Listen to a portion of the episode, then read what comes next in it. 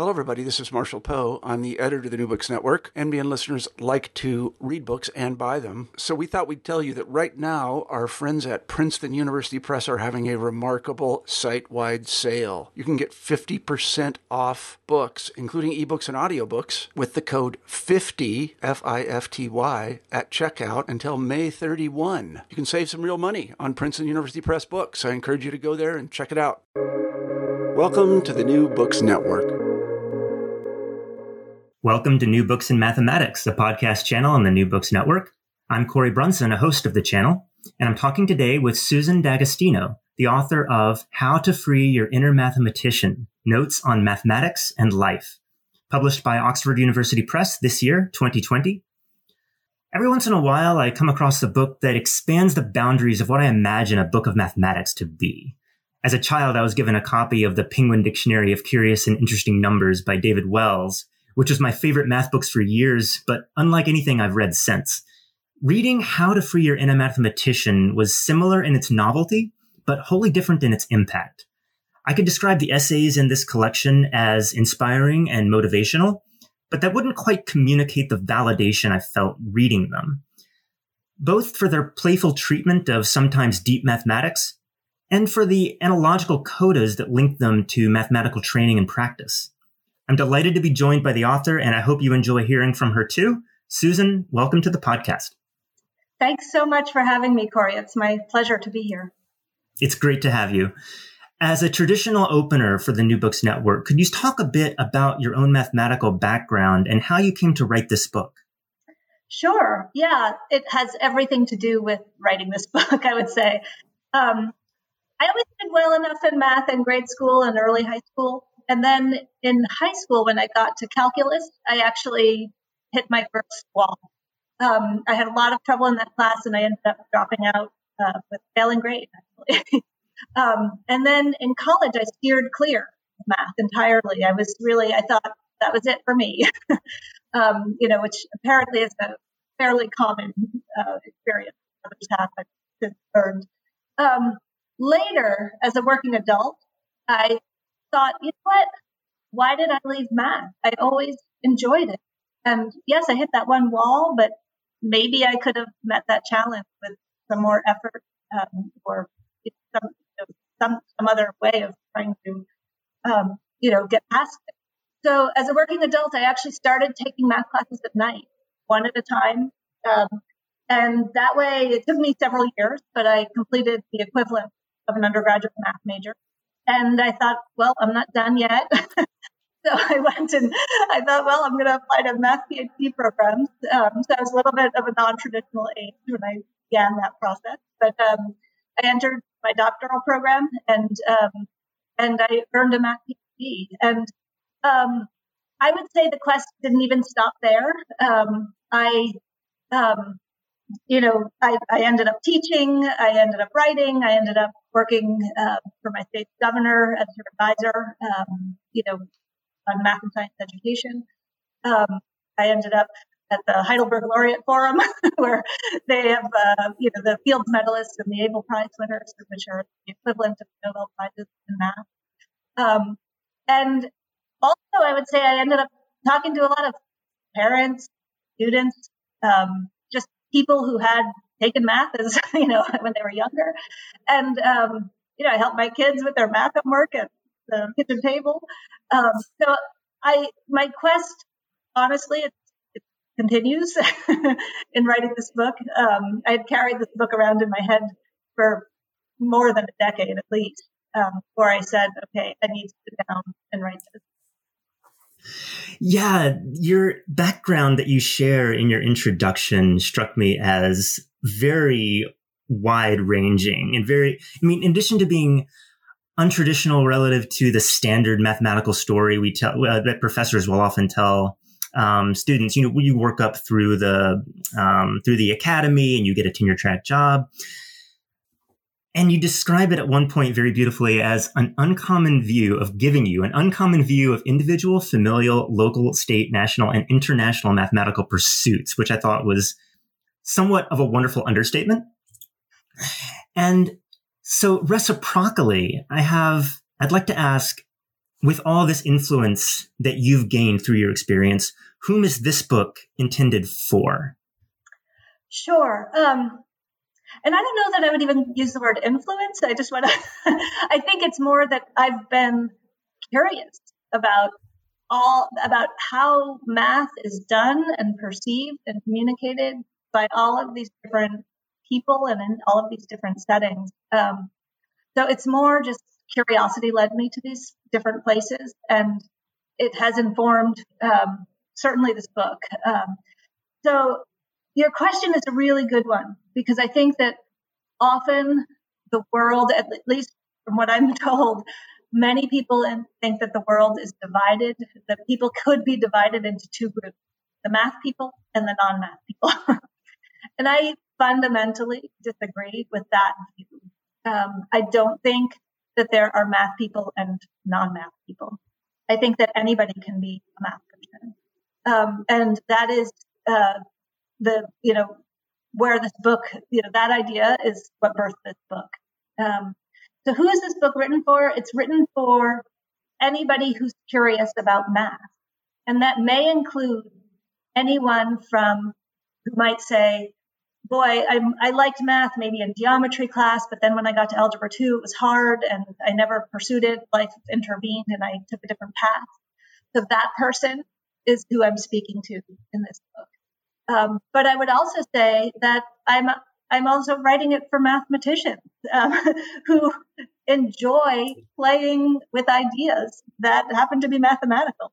And um, and I've heard from readers in both of those groups, which um, you know has been very gratifying for me because um, I don't think that we need to have a, to say that a book is oh this book is only for math people, or this book is the math book you want to read if you're not a math person. because I think that we can bring, um, you know, just as the title suggests, we all have an inner mathematician, and we can bring that about. And my hope is that my book might serve as a catalyst for some people.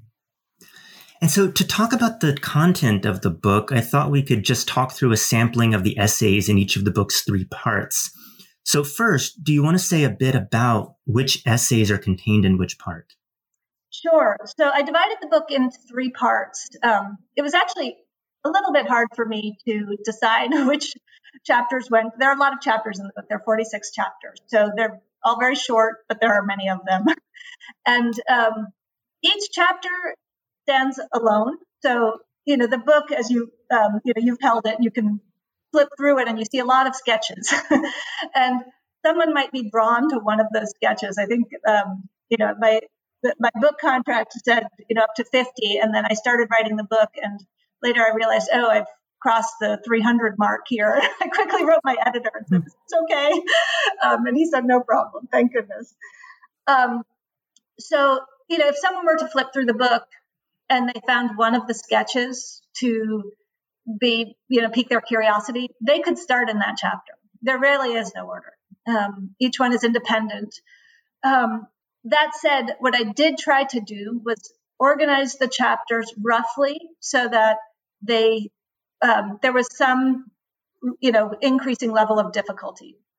That said, that's a very personal, you know, assessment. Um, what is challenging for one person may be easy for another, and, and vice versa. So um, so very roughly in part one, um, I used a little bit of a cue from my yoga background. Um, I um, I separated the three parts of the book. I called it them each math for the body, math for the mind, and math for the spirit. And in part one, the math for the body, these are all of these chapters, I believe, start with an accessible on ramp, something that's relatable. Um, you know, so whether that's talking about, um, you know, a certain, you know, city where they might have a layout of bridges and thinking about walking across the bridges, um, you know, to introduce graph theory, or to actually talk about tying your shoelaces when I talk about knot theory. so even if the math itself has, you know, you know, is, is substantial and advanced, um, there was some on ramp that should be familiar to most people. Um, in the in part two, math for the mind, uh, I these chapters have a little bit of a increased level of uh, challenge right from the start. So, um, you know, they might start with a fam- like a somewhat abstract idea that maybe not everybody is familiar with. So, for example, the Hairy-Ball theorem chapter, which is a real math theorem. That's the name of it. it's a funny name, but um, you know that to understand the Hairy-Ball theorem, someone needs to understand what a continuous vector field is, and that sounds like a technical uh, math term, and it is. I introduced the idea with plenty of pictures and sketches. I mostly avoid notation that um, you know a lot of people you know don't always find intuitive unless you've spent a lot of time with math notation. Um, so you know there's still something accessible, um, but it, the abstract ideas might begin you know start right from the beginning. And then part three, math for the spirit. The chapters in this section represent really the height of mathematical abstraction.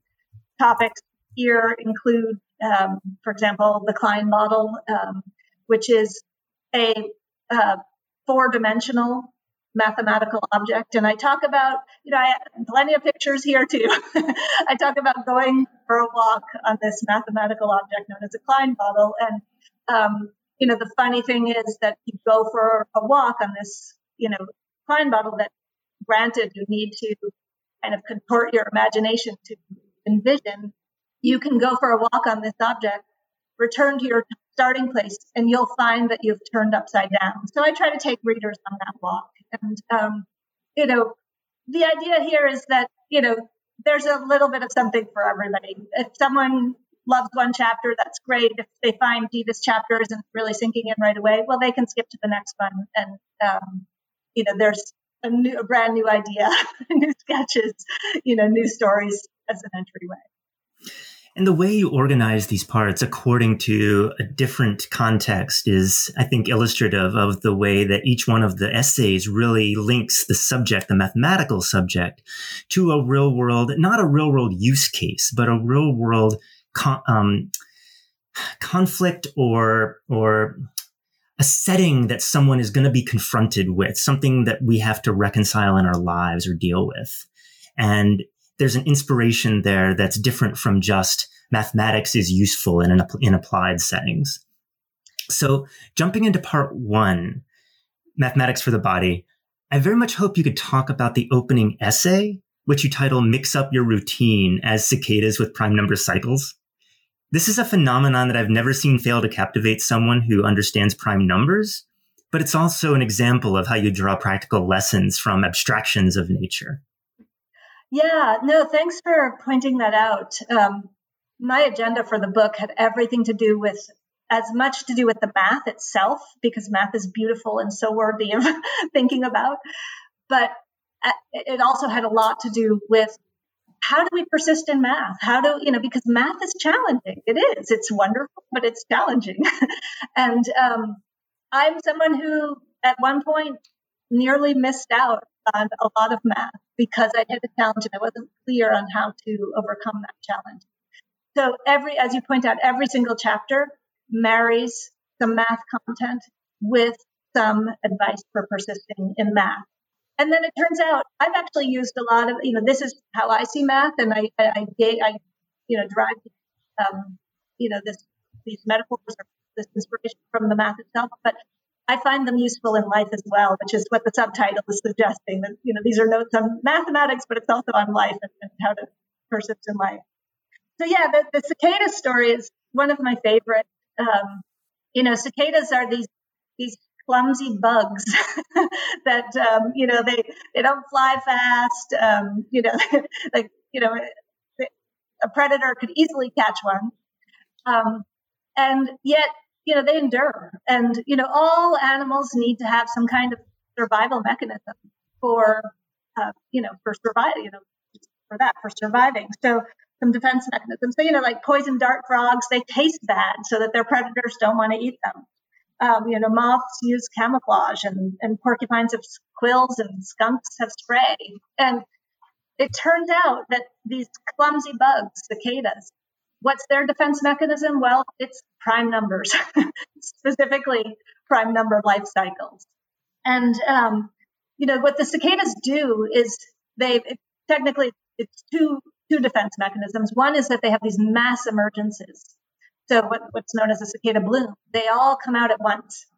And what that means is that when their predators are there, even though they can't run away very fly away very fast, um, there are so many of them that their predators are overwhelmed. So at least some of them will survive. But the second part of their defense mechanism is that they only emerge either every 17 years or every 13 years. And 17 and 13 are both prime numbers. And there's a reason why cicadas have prime number life cycles. You know, their predators have between two and five year life cycles.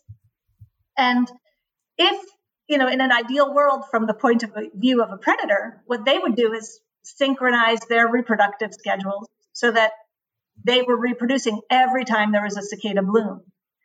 Well, that's not going to happen if they have a two to five year life cycle, if their predators have the, the shorter life cycle, because if they're present for one cicada bloom, they're not going to be present for the next one. So, you know, an ideal, um, you know, cicada life cycle is definitely more than five years because that way they're lasting longer than their predators. Um, so the question is, well, why didn't they evolve to have six year life cycles, right? Because, well, that six is more than five. But the problem is that um, six has divisors. Two and two times three equals six.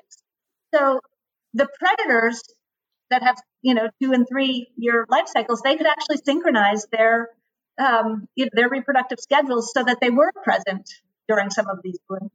So the truth is, the best uh, life cycle for a cicada is not just any number greater than five, but a, a, a prime number greater than five. You don't want to have divisors because that's going to minimize the number of predators who are going to be able to synchronize their reproductive schedules with that of um, cicada blooms.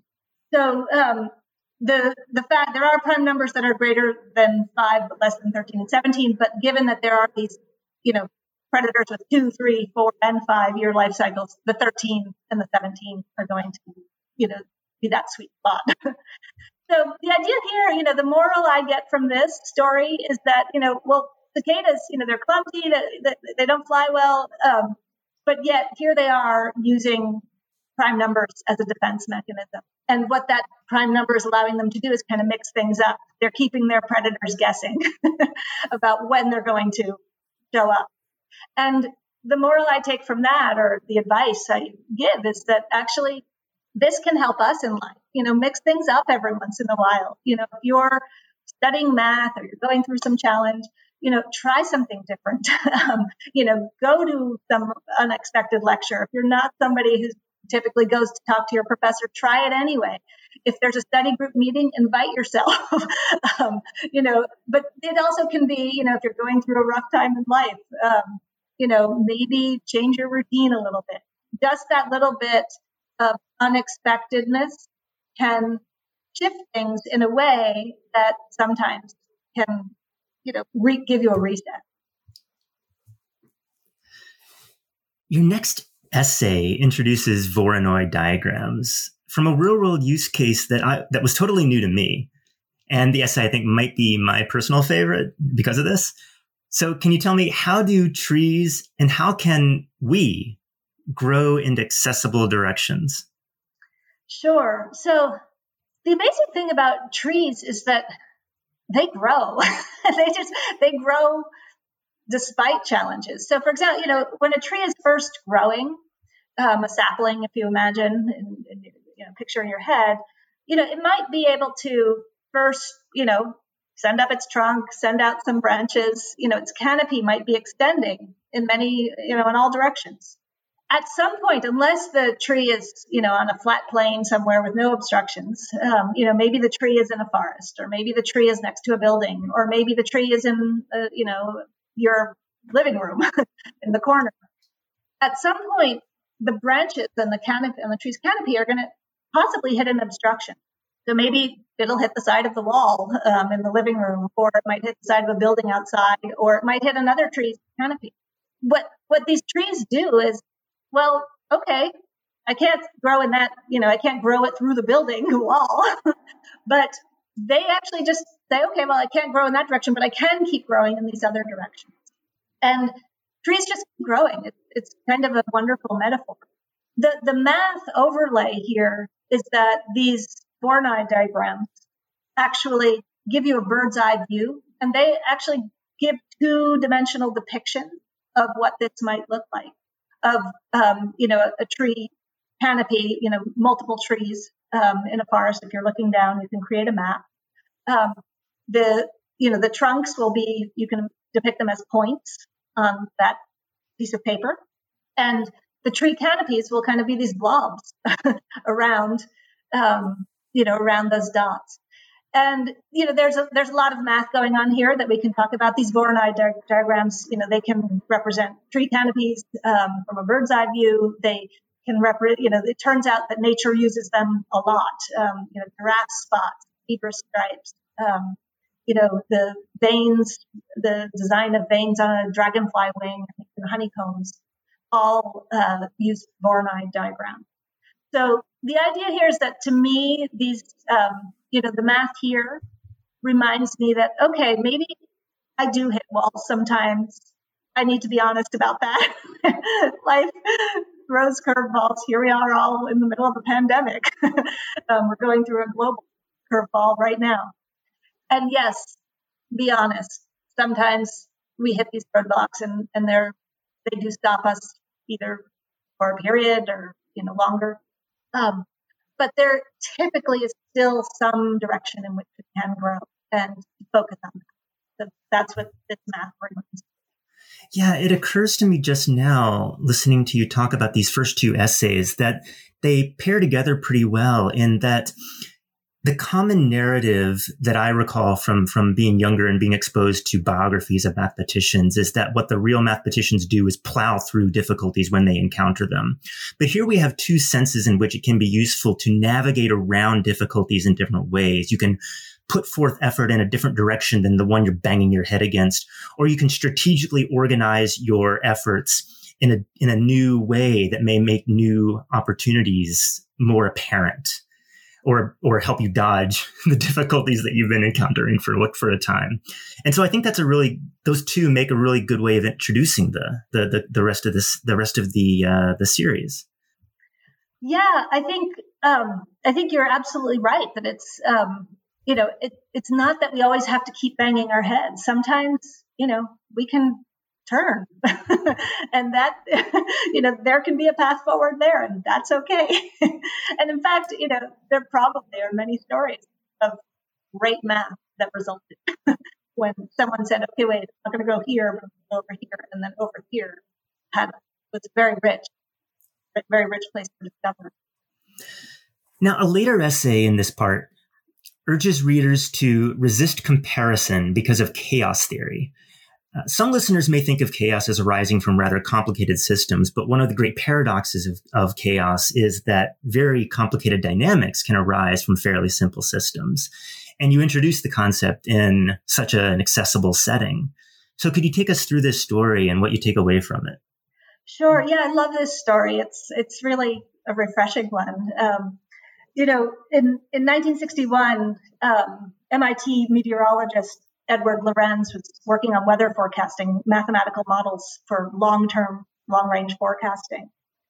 Um, and this was a time where the scientific com- community believed that we lived in a Newtonian universe, which means that there was this belief that as long as you collected enough data, you could predict what was going to happen with clockwork accuracy.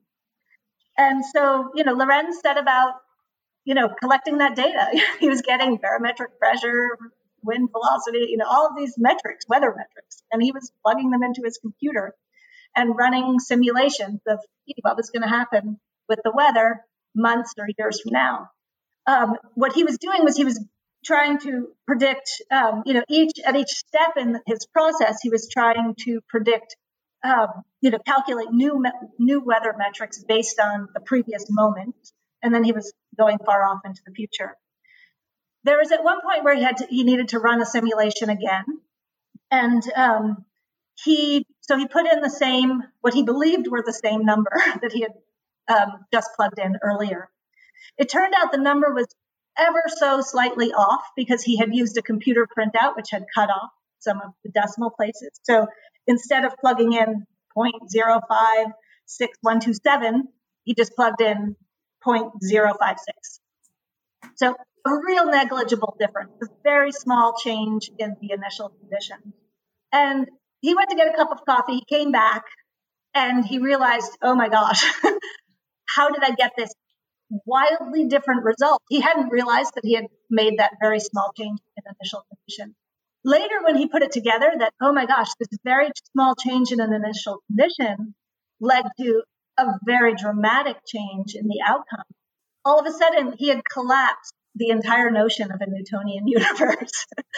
um, he, he, realized, oh, this is actually not going to be possible because that small change in the initial condition was actually on par with a measuring error, right? Like we use rulers sometimes, and you know there are you know very small errors that we might, you know, if you were to measure the same thing I were to measure, we might, and we might even use the same ruler, we might get slightly different values. Um, so to me, I, I love the story because what it, it reminds me is that even in our own lives, we're very sensitive to initial conditions. um, you know, it might be that, you know, maybe, you know, if someone's starting Calc 1, for lack of a better example, um, you know, you might be in a classroom with a number of other students. Um, or, you know, maybe you're just studying a math topic on your own at night while you're working, like I had done in my 20s. um, you, you know, it might look like, oh, gee, we're all students in Calculus 1, but everybody's coming with a different background. Might be that, and, and even different present circumstances. You know, the, the student who has to work full time while going to school is in a very different circumstance than the student who need to do that. Um, you know, it might be that, um, you know, you're trying to take Calc 1 without ever having taken pre-calculus. or you know, everybody comes with different initial conditions, and I think that it's best to just acknowledge that it's not good or bad. It's um, you know, we have strengths, we have areas, you know, opportunities to improve. Um, I don't like to think in terms of weaknesses because I think anything can be addressed. Um, so we all come to any topic that we might be studying in math or life with a different set of experiences, different background, different levels of having achieved prior. Um, and I think it's best to acknowledge it. It, it can actually make for very rich discussion. It's good to talk to other people who have different backgrounds. Um, so it's not, you know, it, it, it's not a bad thing to recognize that everyone has different backgrounds, but I think it's just good to be honest about it.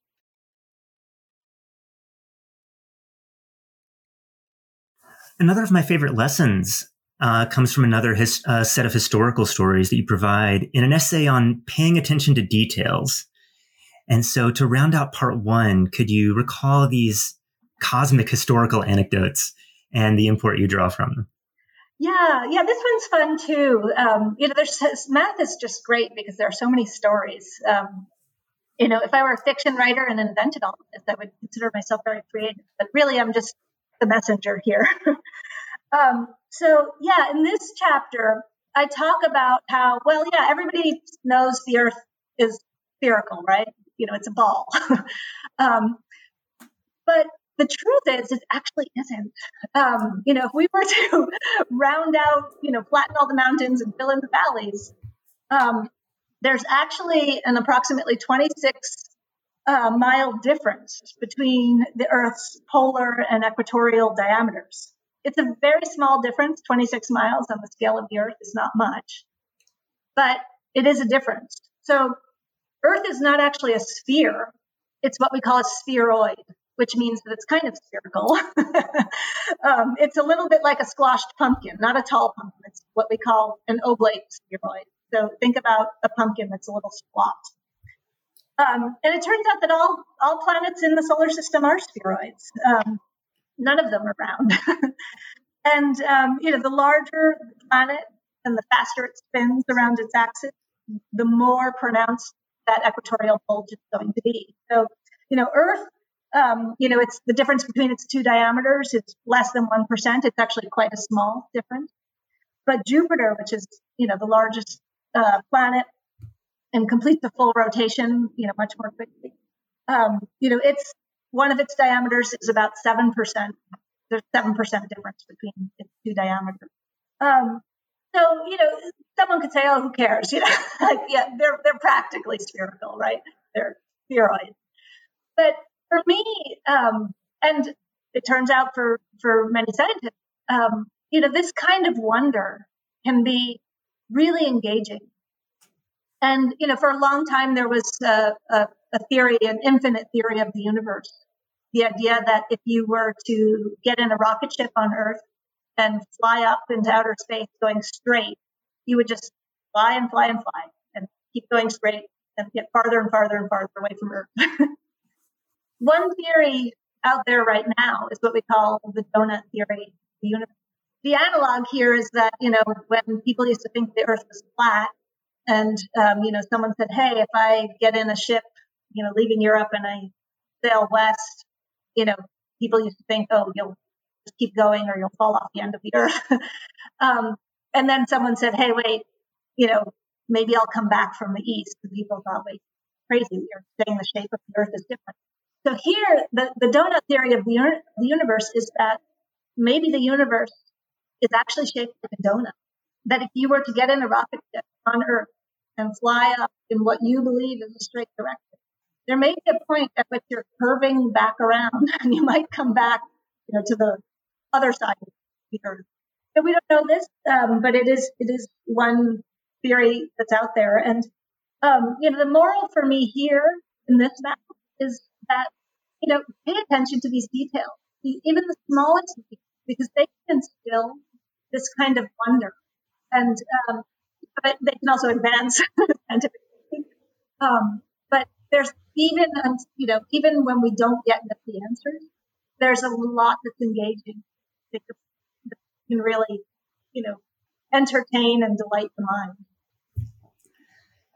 So, to pause for a bit between jumping to part two, you've mentioned a couple of times already the sketches that accompany the essays, which I found charming and are actually much more um, prolific, is the wrong word. They proliferate throughout the book. And they're very fun and often meticulously detailed.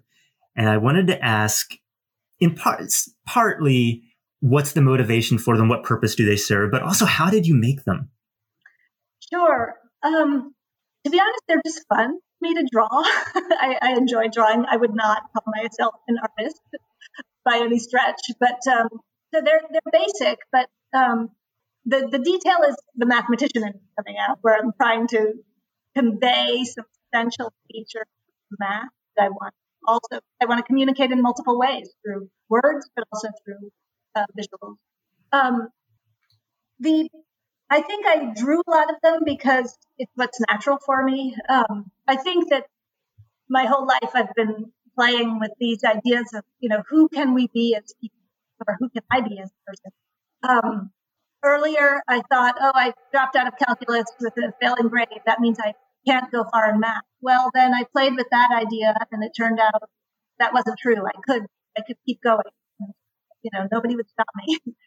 um, so, you know, I became a mathematician, in fact, and um, and that was a wonderful identity for me. It was something I aspired to, and it was something I enjoy, and um, is now part of my identity.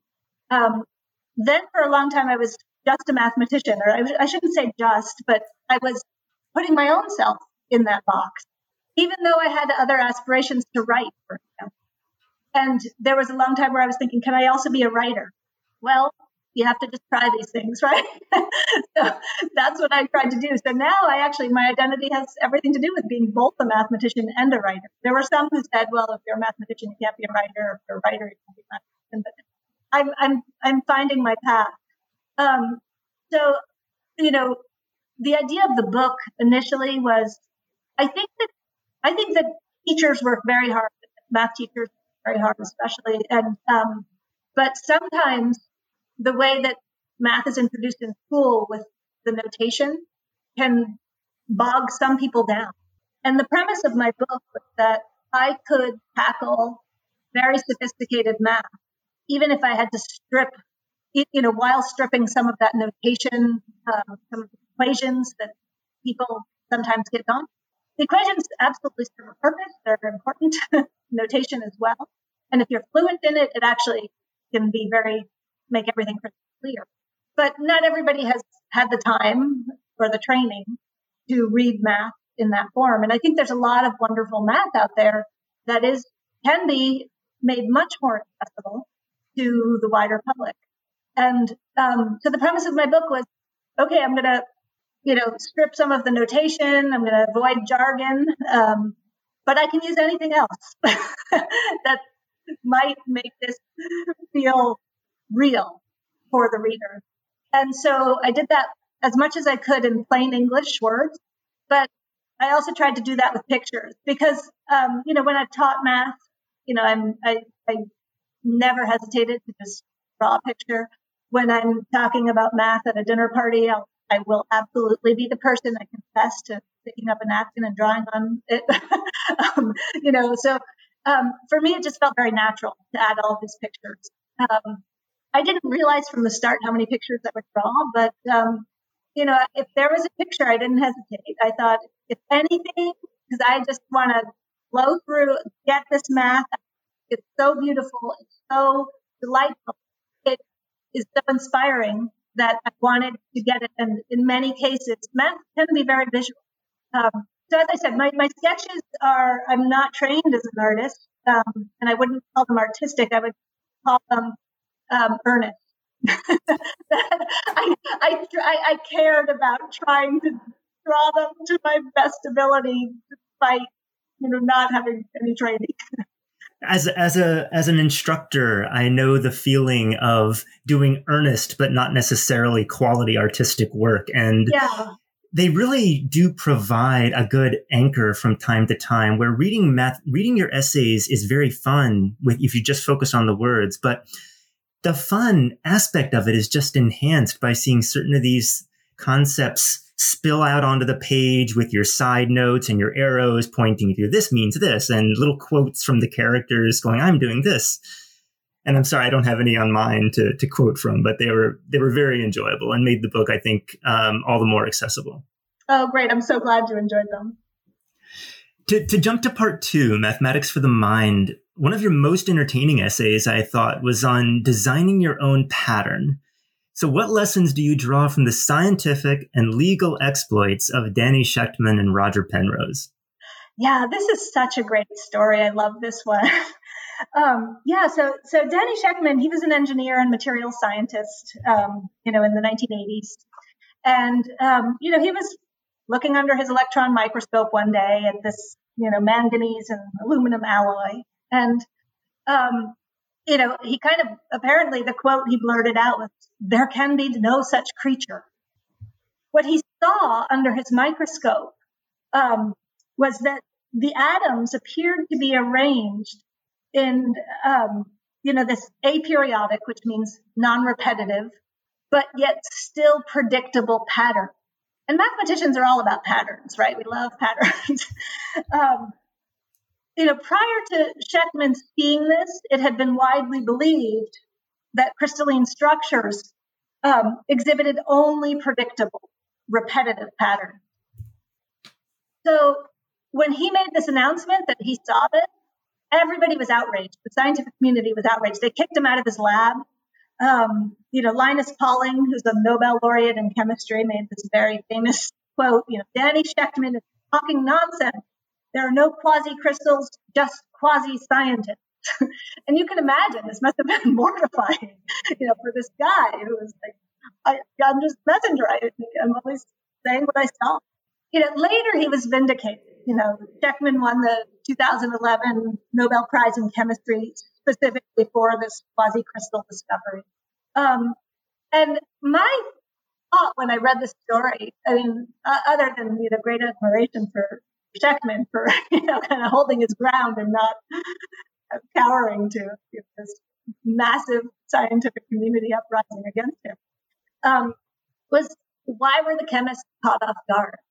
Why hadn't they expected these um, you know non-repetitive um, yet still predictable patterns?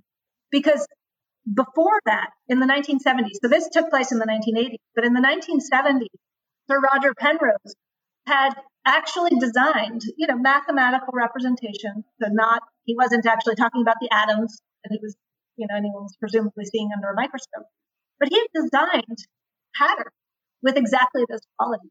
The mathematicians knew that these patterns exist. Um, and, you know, so the question might have been, you know, we see patterns all over nature. You know, we see repetitive patterns, we see symmetric patterns. Um, the question at that point in the 1970s might have been, well, when are we going to see these re- non-repetitive yet still predictable patterns in nature? Um, not they can't exist, etc. Um, so, um, you know, the moral here for me is, um, you know, yeah, life is challenging. You know, we all know this. Again, we're in the middle of a pandemic. There's climate change. Um, you know, we're all managing very different home lives right now because of, you know, what's on. There's you know, civil unrest. Um, life is challenging, but um, you know, the idea here is, yeah, design your own path, believe in it.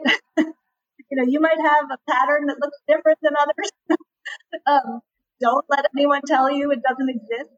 Um, you know, it, it might, you know, have, you know, it might make some sense to you. You know, it might have what we would call like exhibiting, you know, self similarity in math. Um, so, um, you know, just believe in it. And it's okay if your pattern looks different. Now, while reading your book, I happened to also read a fascinating piece in Quanta magazine by Liam Drew about animals that explore terrain via Lévy walks. And I think your essay on random walks, also in this part, makes a great primer, though you don't exactly focus on an animal. So, what can we learn from the movements of E. coli? Yeah, so E. coli are pretty interesting because, you know, they don't have brains, they don't have eyes, you know, yet they still need food to survive. so the question becomes, well, how do they find food? And E. coli go on what mathematicians, you know, have uh, the way mathematicians understand an E. coli's movement to try and get food um, is what through what's called a biased random walk. Um, the biased part, you know, random walk is a little bit, you know, you can use your lay understanding of what a random walk is. Um, you know, if you don't have the technical definition, that will that will work here. Um, the biased part comes in where maybe you have some inkling of what's working. You know, what the E. coli does is it goes on a series of runs and tumbles. So it it will tumble, and that will land it so that it's pointing in a in some random direction and then it will either run long in that direction or run short. The way that it decides whether it should run long or short is it says, okay, do I have a lot of food right where I'm sitting? and based on that answer, it will make the decision to run long or short. Um, so it biases. And what scientists have discovered is that through this biased random walk, actually, the E. coli in time, is certainly not the straightest path it could start towards a dense, a food-rich uh, location. But what scientists have discovered is that, in fact, it will eventually get to a better place with more food. And, you know, the idea here is that, yeah, sometimes we don't know exactly what the best path forward is for ourselves, but we might have an inkling that, hey, if I stay here or if I go over there, that might be a little bit better to maneuver towards whatever it is I'm aspiring to. You know, E. coli, that's food. you know, for us in life, maybe we're trying to get into a different professional position, or we're trying to communicate with a teenager. you know, if you're a parent, um, you know, th- th- there's all sorts of challenges, and we might not know exactly the, you know, straight and narrow path to take, but that's okay. Take use your insight, whatever insight you have where you're standing, and take some biased random walk. It might not be a straight path to where you're trying to get to, but believe in you using the limited information, albeit limited, you might have at that moment so that you get to the place where you're landing in a richer, you know, play, a location that's more rich, whether it's food or insight or professional success or personal goals, whatever. so finally, we come to part three mathematics for the spirit. I think there were maybe five or six essays in this part. And I can't help but want to end with your last essay, which was titled To Proceed with Care. Like others in part three, this one takes the reader on a deeper dive into mathematical theory. Could you guide us a bit on that dive and what it can teach us?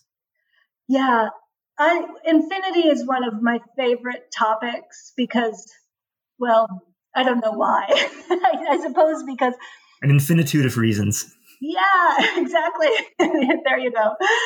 Um, you know, there, some, there's some like delight in it for me where a lot of my mathematical intuition gets turned upside down when people start talking about infinity. Um, there's also just a lot that, you know, I, I, have made progress in understanding infinity. I do not understand all of the different kinds of infinity, um, you know, or everything that there is to know about infinity, but I, I find it really, really compelling topic. And um, I would say that the first time I ever thought deeply about infinity was the moment that I was hooked. Before um, I started studying math formally, I had heard the word infinity, as most of us have. Um, and I just thought that, well, infinity is infinity. What's more there? What, what is, it's a, it's a, you know, some giant amount. I, I, really had a very, um, you know, like rudimentary understanding of it. I just knew it was trying to represent a large amount.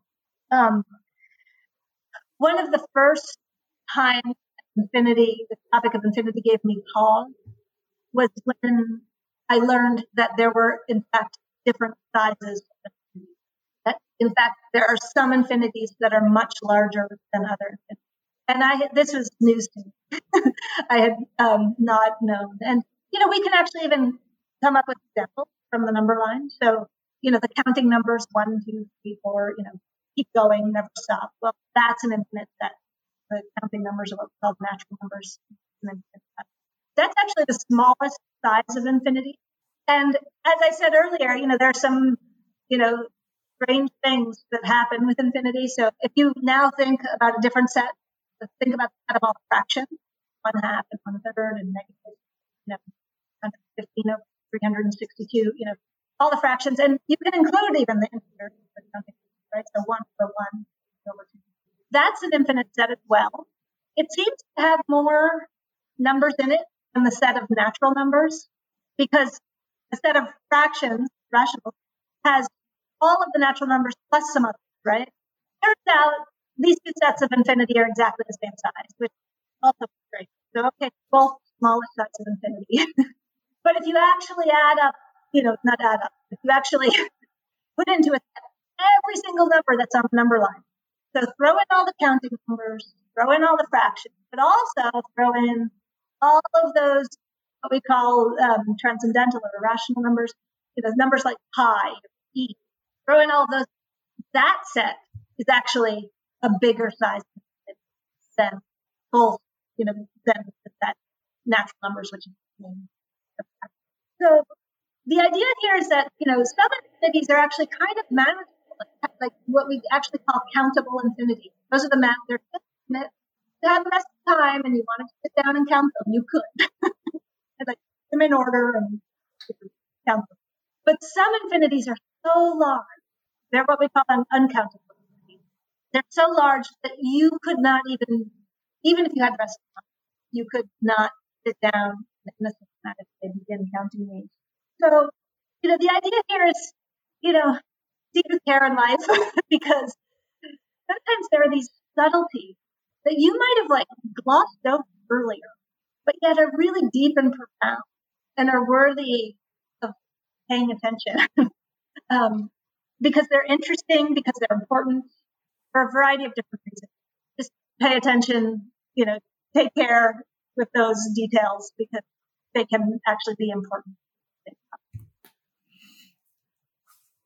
Now, before I contacted you, I found your book at the Oxford University Press website and while an excerpt of the book wasn't available, it did link to a blog post you wrote towards the beginning of the COVID 19 pandemic, we alluded to this a little bit before. If anyone's listening years from now, this is September. It's in the midst of the pandemic in the US. This essay you wrote draws from the book, but you open it, you open it with an encouraging point of reference from an historical pandemic. And I wonder if you could reiterate that message. Sure, yeah. So, you know, at the beginning of this pandemic, and I wrote that blog post, I think it was around March, like the beginning of the lockdown, um, which, again, if anyone's listening in the future, caught everyone off guard. You know, we really thought the schools were closing for two weeks. and, you know, that clearly did not play out that way. Um, at the beginning of the lockdown, you know, there was this great upheaval for everyone. It didn't matter what, who you were or what you were doing. Everybody's lives were thrown into chaos. Um, and, you know, in a fairly short time frame where it hadn't been expected earlier. Um, at the beginning of the lockdown, uh, you know, I'm on Twitter and I saw a lot of people tweeting about, um, you know, hey, when the, you know, the Great Plague hit London in 1665, you know, Isaac Newton used his time when he was in quarantine or in lockdown. You know, he um, discovered gravity, he invented calculus, you know, discovered calculus. Um, you know, he, he, he was very productive. And there was almost this pressure that like, oh, okay, in the middle of this um, you know, existential angst, this global, you know, emergency. Somehow we're supposed to be doing the equivalent of inventing calculus. Um, and, you know, I thought it was important to point out, you know, of course, I'm very grateful for all of Newton's work. Um, you know, if, if that's what it took, I'm glad he had that time to quarantine, focus, and move science forward. Um, but I think it was very important to point out that, um, you know, when he was in lockdown during that pandemic, um, you know, he wasn't expected to like immediately transition into a patchwork of conference calls and 24 7 emails. Um, you know, he didn't have children underfoot who he was taking care of at home who also had their lives thrown into chaos. They were seeing their teachers or friends. You know, he didn't have this 24 7, you know, news cycle and social media commentary on you know global emergency so that blog post i was writing um, that you know like your your effort to focus and do work whatever that work is might present more challenges um, you know in in this moment and um, my suggestion was that yeah, so, you know, we can we can look to math and find some metaphors. For, you know, many of them I point out in my book. Um, you know, for persisting, whether it's in our work or in our lives with our professional or personal goals.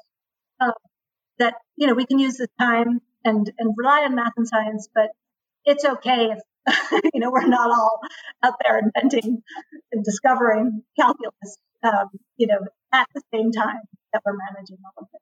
That is a point very well taken. So, to begin to wrap up, I always ask, like to ask what's another piece of scholarship or media that you think makes a good companion to yours? Sure. So, um, and that's a great question, especially now because you know we are all still somewhat at home, and you know what what can we be focusing on? Um, I, I, betray my biases in the places where I choose to write. so, you know, like Oxford University Press was always my first choice publisher, went directly to them, and um, I was very grateful that you know it, it was a good match. Um, I, I, you know, I'm working on other books, but I'm also, um, uh, uh, you know, I write articles as well, and um, you know, the places where I'm writing I write there. I choose to write there because I admire them and what they're doing. So, um, you know, if someone is enjoying my book, um, you know, lately I've been writing a lot for Quanta magazine, and um, I love Quanta. I actually, it's my honor to be affiliated with their public science journalism. I think they do a fantastic job. Um, it's, as I said, it's public science journalism, so it's you know no paywall, and um, and you know the the level of writing is accessible and um, you know awe-inspiring in terms of topics that they choose.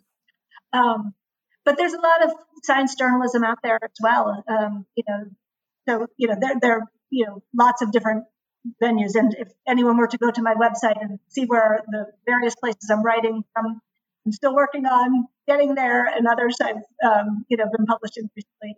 Um, so I would I would say yeah. Right now, especially when we often only have these small nuggets of time, I would say go for the public science journalism because um, you know just science journalism, which is you know in many newspapers and magazines, Scientific American. Um, you know there, there are many out there. Science section of the Washington Post. Um, you know there there are a lot of different places where they are actually talking about science, and they're talking both about um, you know you can you can decide what you want your diet to be, your reading, science reading diet.